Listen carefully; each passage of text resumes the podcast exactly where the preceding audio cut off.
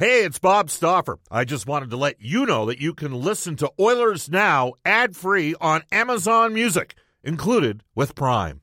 Another day is here, and you're ready for it. What to wear? Check. Breakfast, lunch, and dinner? Check. Planning for what's next and how to save for it? That's where Bank of America can help.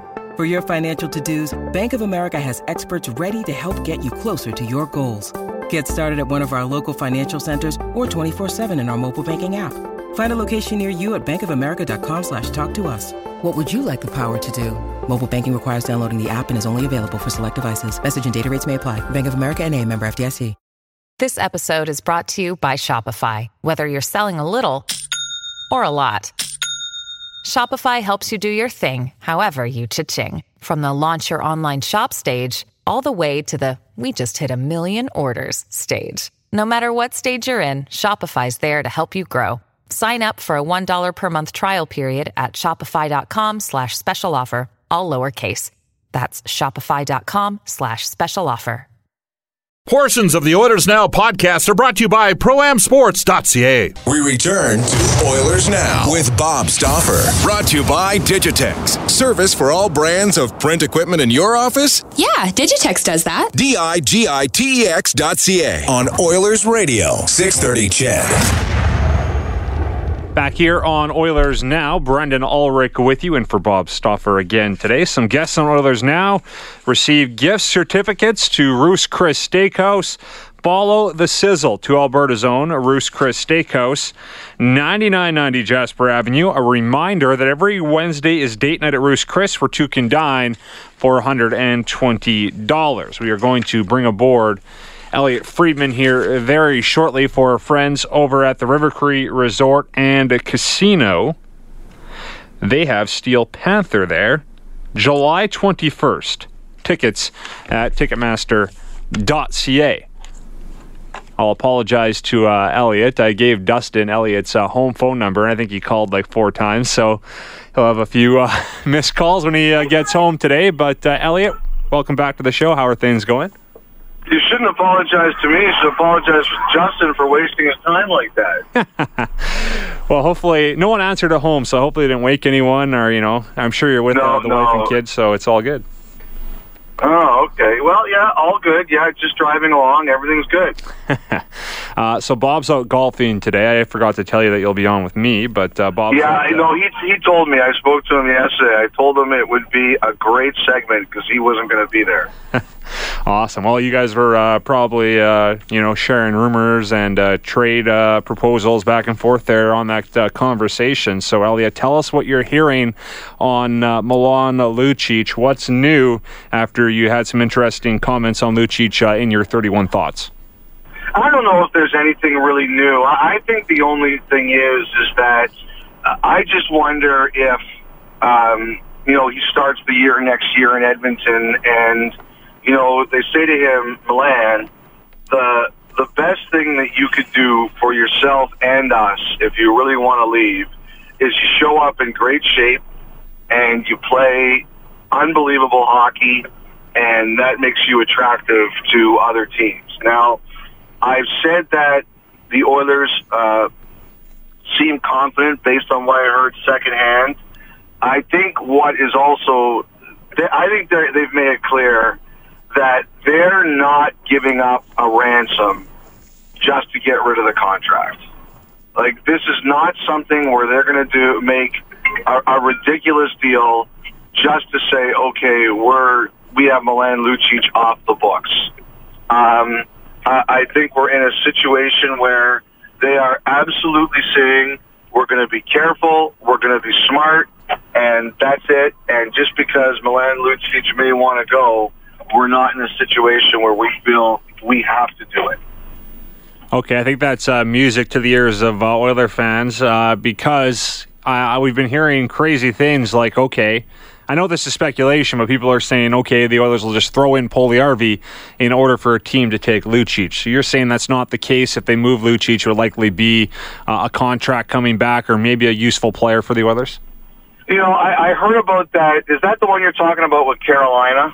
Yeah, I think it was Dreger just speculating and throwing some things out there that maybe would make sense. Uh, so I don't know if it's a rumor or anything. He didn't say it was a rumor. He just said it was speculation, and he was sort of, sort of make, trying to make something work, I guess.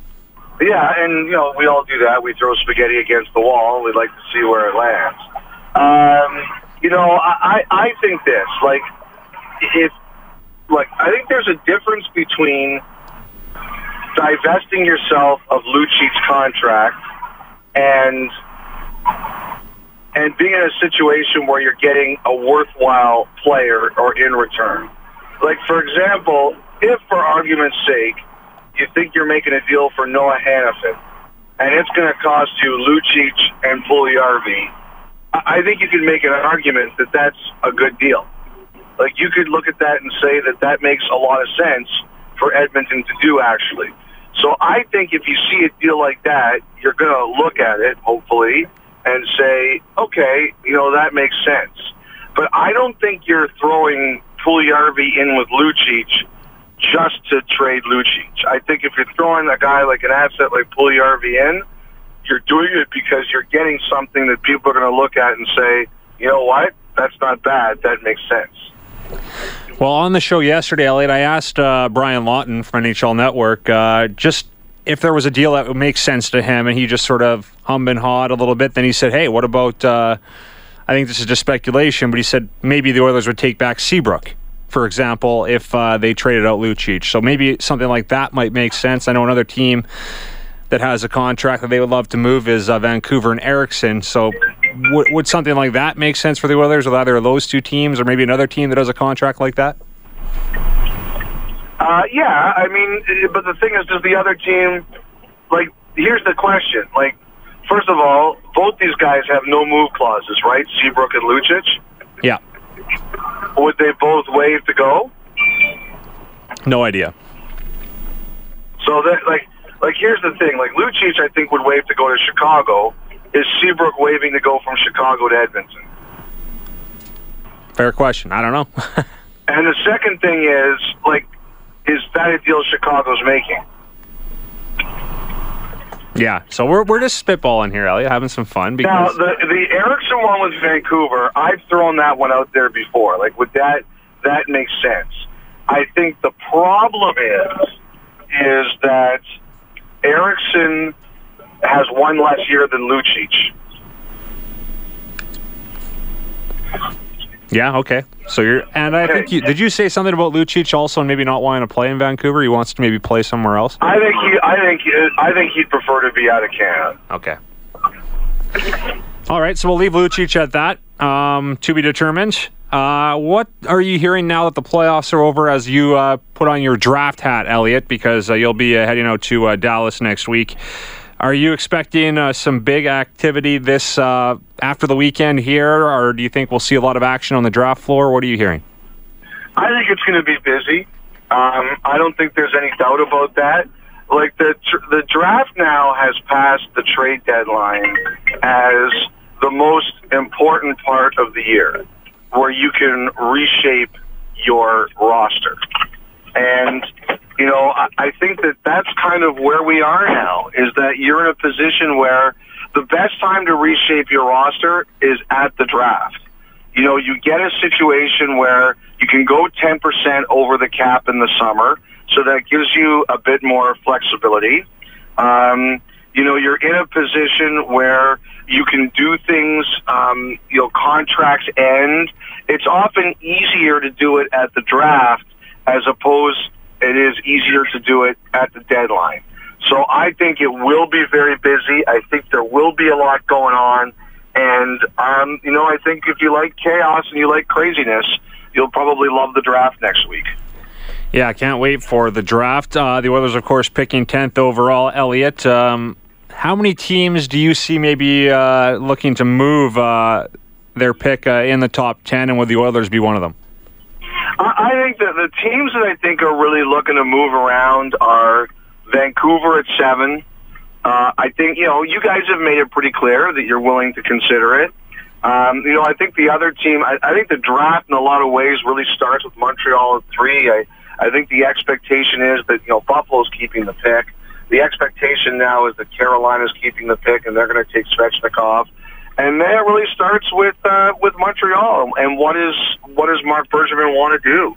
Um, you know, I, I think I think most people think he wants to take the Finnish center, but there's a couple that have thought he might be interested in um, uh, uh, one of the D, like Dobson, for example.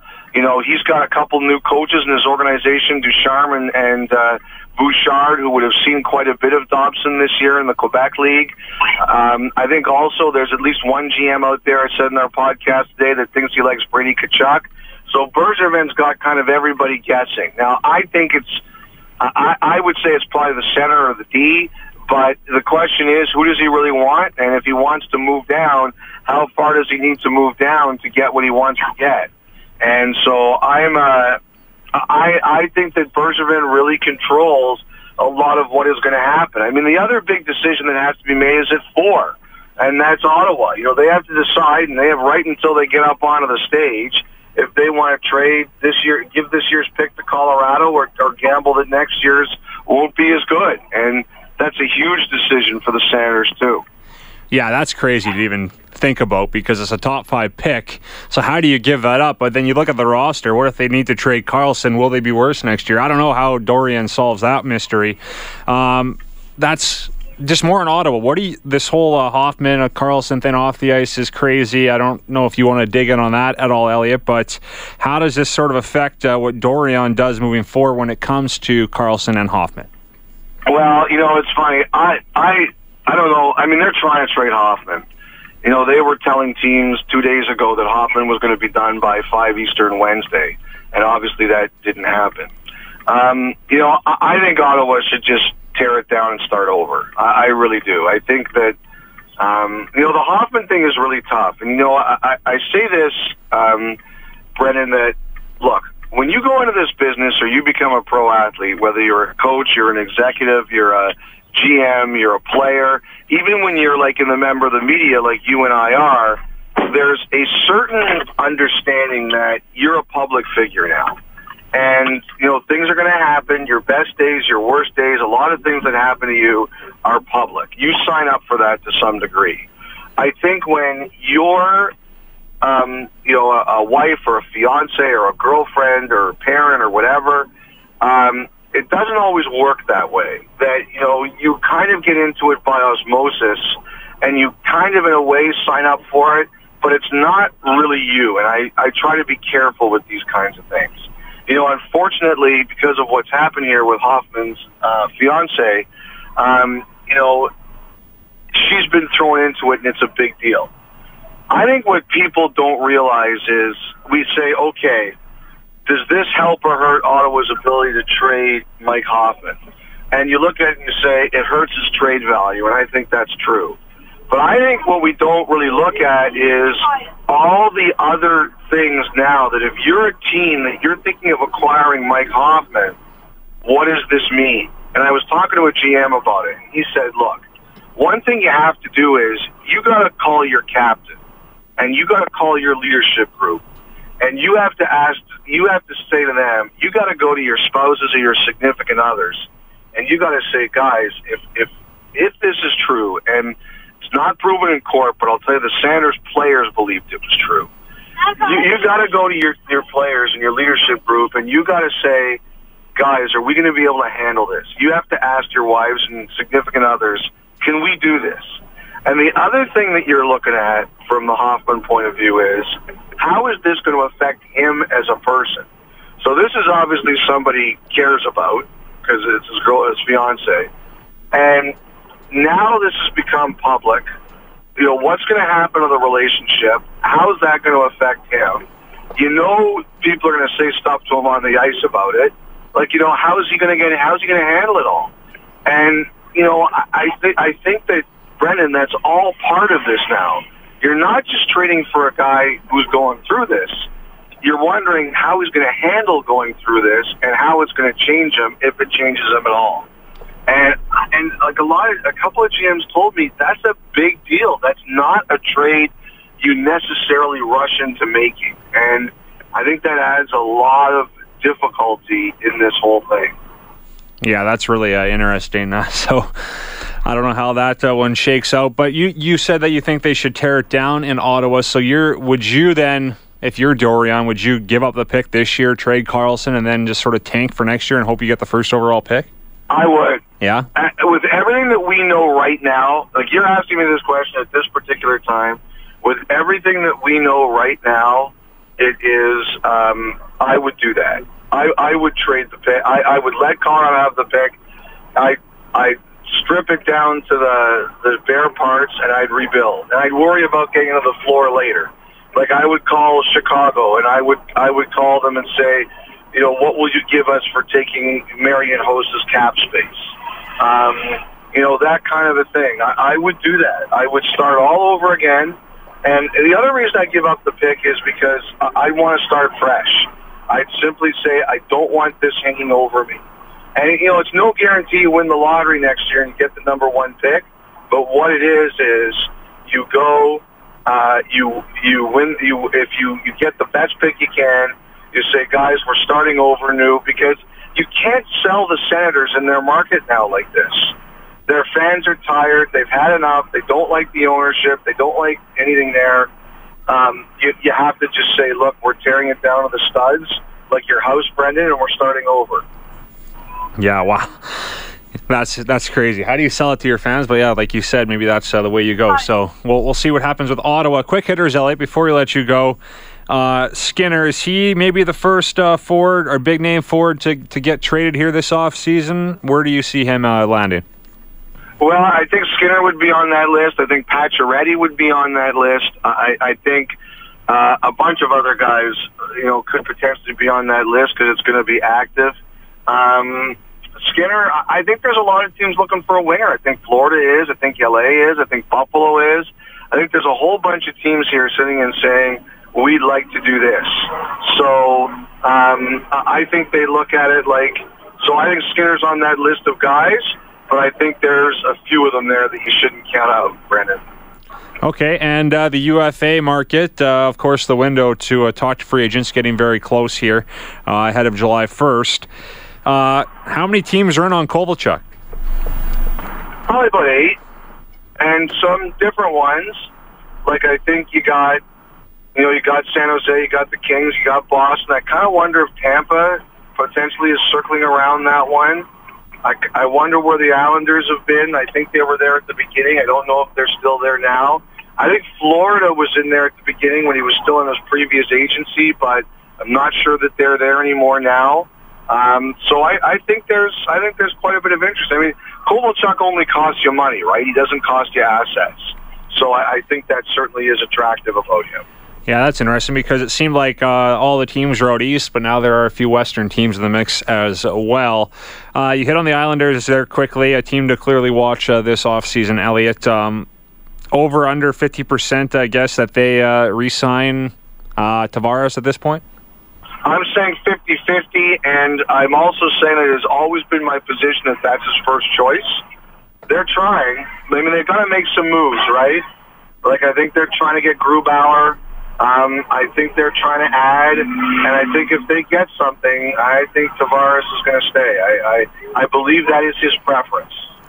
Awesome stuff, Elliotte. Well, next Friday you'll be in uh, Dallas. Uh, Bob will be uh, live uh, on location as well, so hopefully we'll get you alive uh, from the draft floor on Friday if that works for you. Does that mean I have to see Bob face to face? You know it. What a punishment! Is that like once a year you guys uh, run into each other? No, you know, usually, like you know, when when Edmonton comes to Toronto, I'll see him. And this year, when Edmonton went to Buffalo, I went down Okay. and saw him. So you get the world according to Bob. It's always good. All right, Elliotte, enjoy uh, the weekend. Uh, enjoy all the sports action going on right now. It's a, a fun time to be a, a sports guy. I know you're a big sports guy with uh, the U.S. Open going on, the World Cup, so enjoy it all.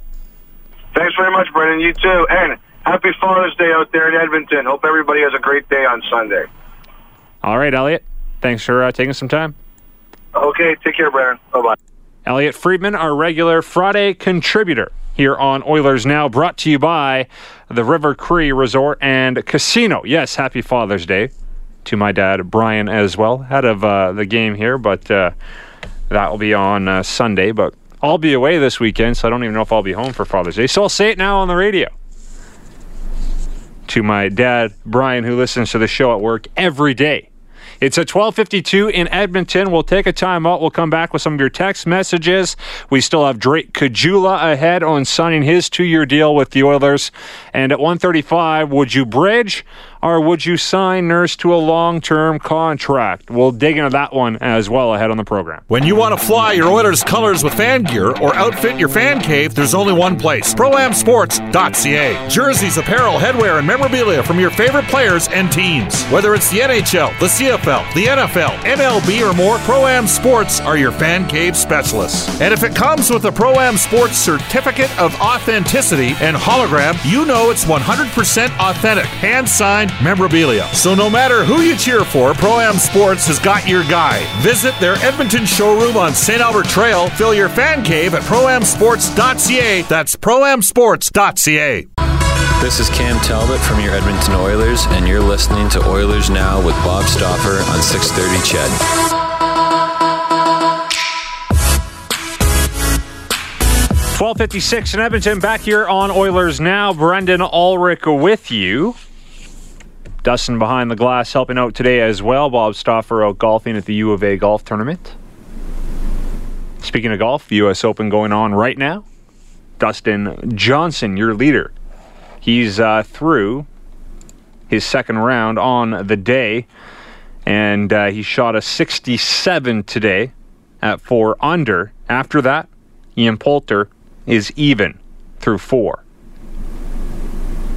So, DJ, an impressive round today, and uh, he's way ahead right now on the rest of the field. Only a handful of golfers in red figures on the round so far, or on their round so far today at the World Cup right now. Spoiler alert, because I know there are people that are big soccer fans that are at work right now. Maybe they aren't that big of soccer fans because you would likely be uh, watching this one live somehow if you're a fan of Portugal or Spain, because this is a huge game for both these teams. And uh, at the half, Portugal's a 2 1 lead on Spain. Cristiano Ronaldo, both goals for Portugal in that one as they have a 2 1 lead so far. Last night, the Eskimos pulling it off in the end over Winnipeg, a marathon game, the longest uh, weather delay in CFL history. I almost fell asleep at one point, but uh, I gutted it out, and I'm happy I did. Right out of the break, it looked ugly for the Eskimos after fog returned uh, one to the house, and then Winnipeg looked pretty good for a while there. But the Eskimos in the end, Mike Riley, when he needs to turn it up, he can, and he did that last night. Uh, Nate Behar, by the way, a big catch on the two point convert. And this is a guy the Eskimos have been waiting for for a long time. So give him some props last night. He was good in the game, didn't even start the game. He's uh, been injured for most of training camp, if not all of training camp, and he comes in and he makes a clutch catch on the two point convert, which helped the Eskimos win the game. So uh, he's been worth the wait. He looks like a keeper for the Eskimos moving forward, and uh, they'll want to get him on the field more and more as the season moves along. Of course, Bryant Mitchell wasn't even on the field last night for the Eskimos on offense. So many receivers. You saw Derel Walker, what he can do. Uh, Duke Williams made a few big catches, missed a few opportunities as well, but uh, he can sure go up and grab anything that's uh, thrown his way for the most part. So the Eskimos' offense looks good. The defense man, oh man, that secondary banged up last night. They lost a few more guys uh, throughout the game. You hope that they're okay. When they get Grymes back and Colquhoun, they'll be a lot better in that secondary. But last night, the secondary did not look good at all. And they were hardly challenged by Streveler, who didn't throw it deep very much in that game. But it's week one. You uh, break off the rust. And uh, you come back home now for week two against Hamilton. And my prediction is the Eskimos will be 2 0 uh, after that win against the Tiger Cats, and uh, they'll be looking pretty good moving forward. It's at 1 o'clock in Edmonton. We'll take a time out for the 1 o'clock news with Thomas Dias. When we come back, we'll be joined by Oilers forward Drake Caggiula.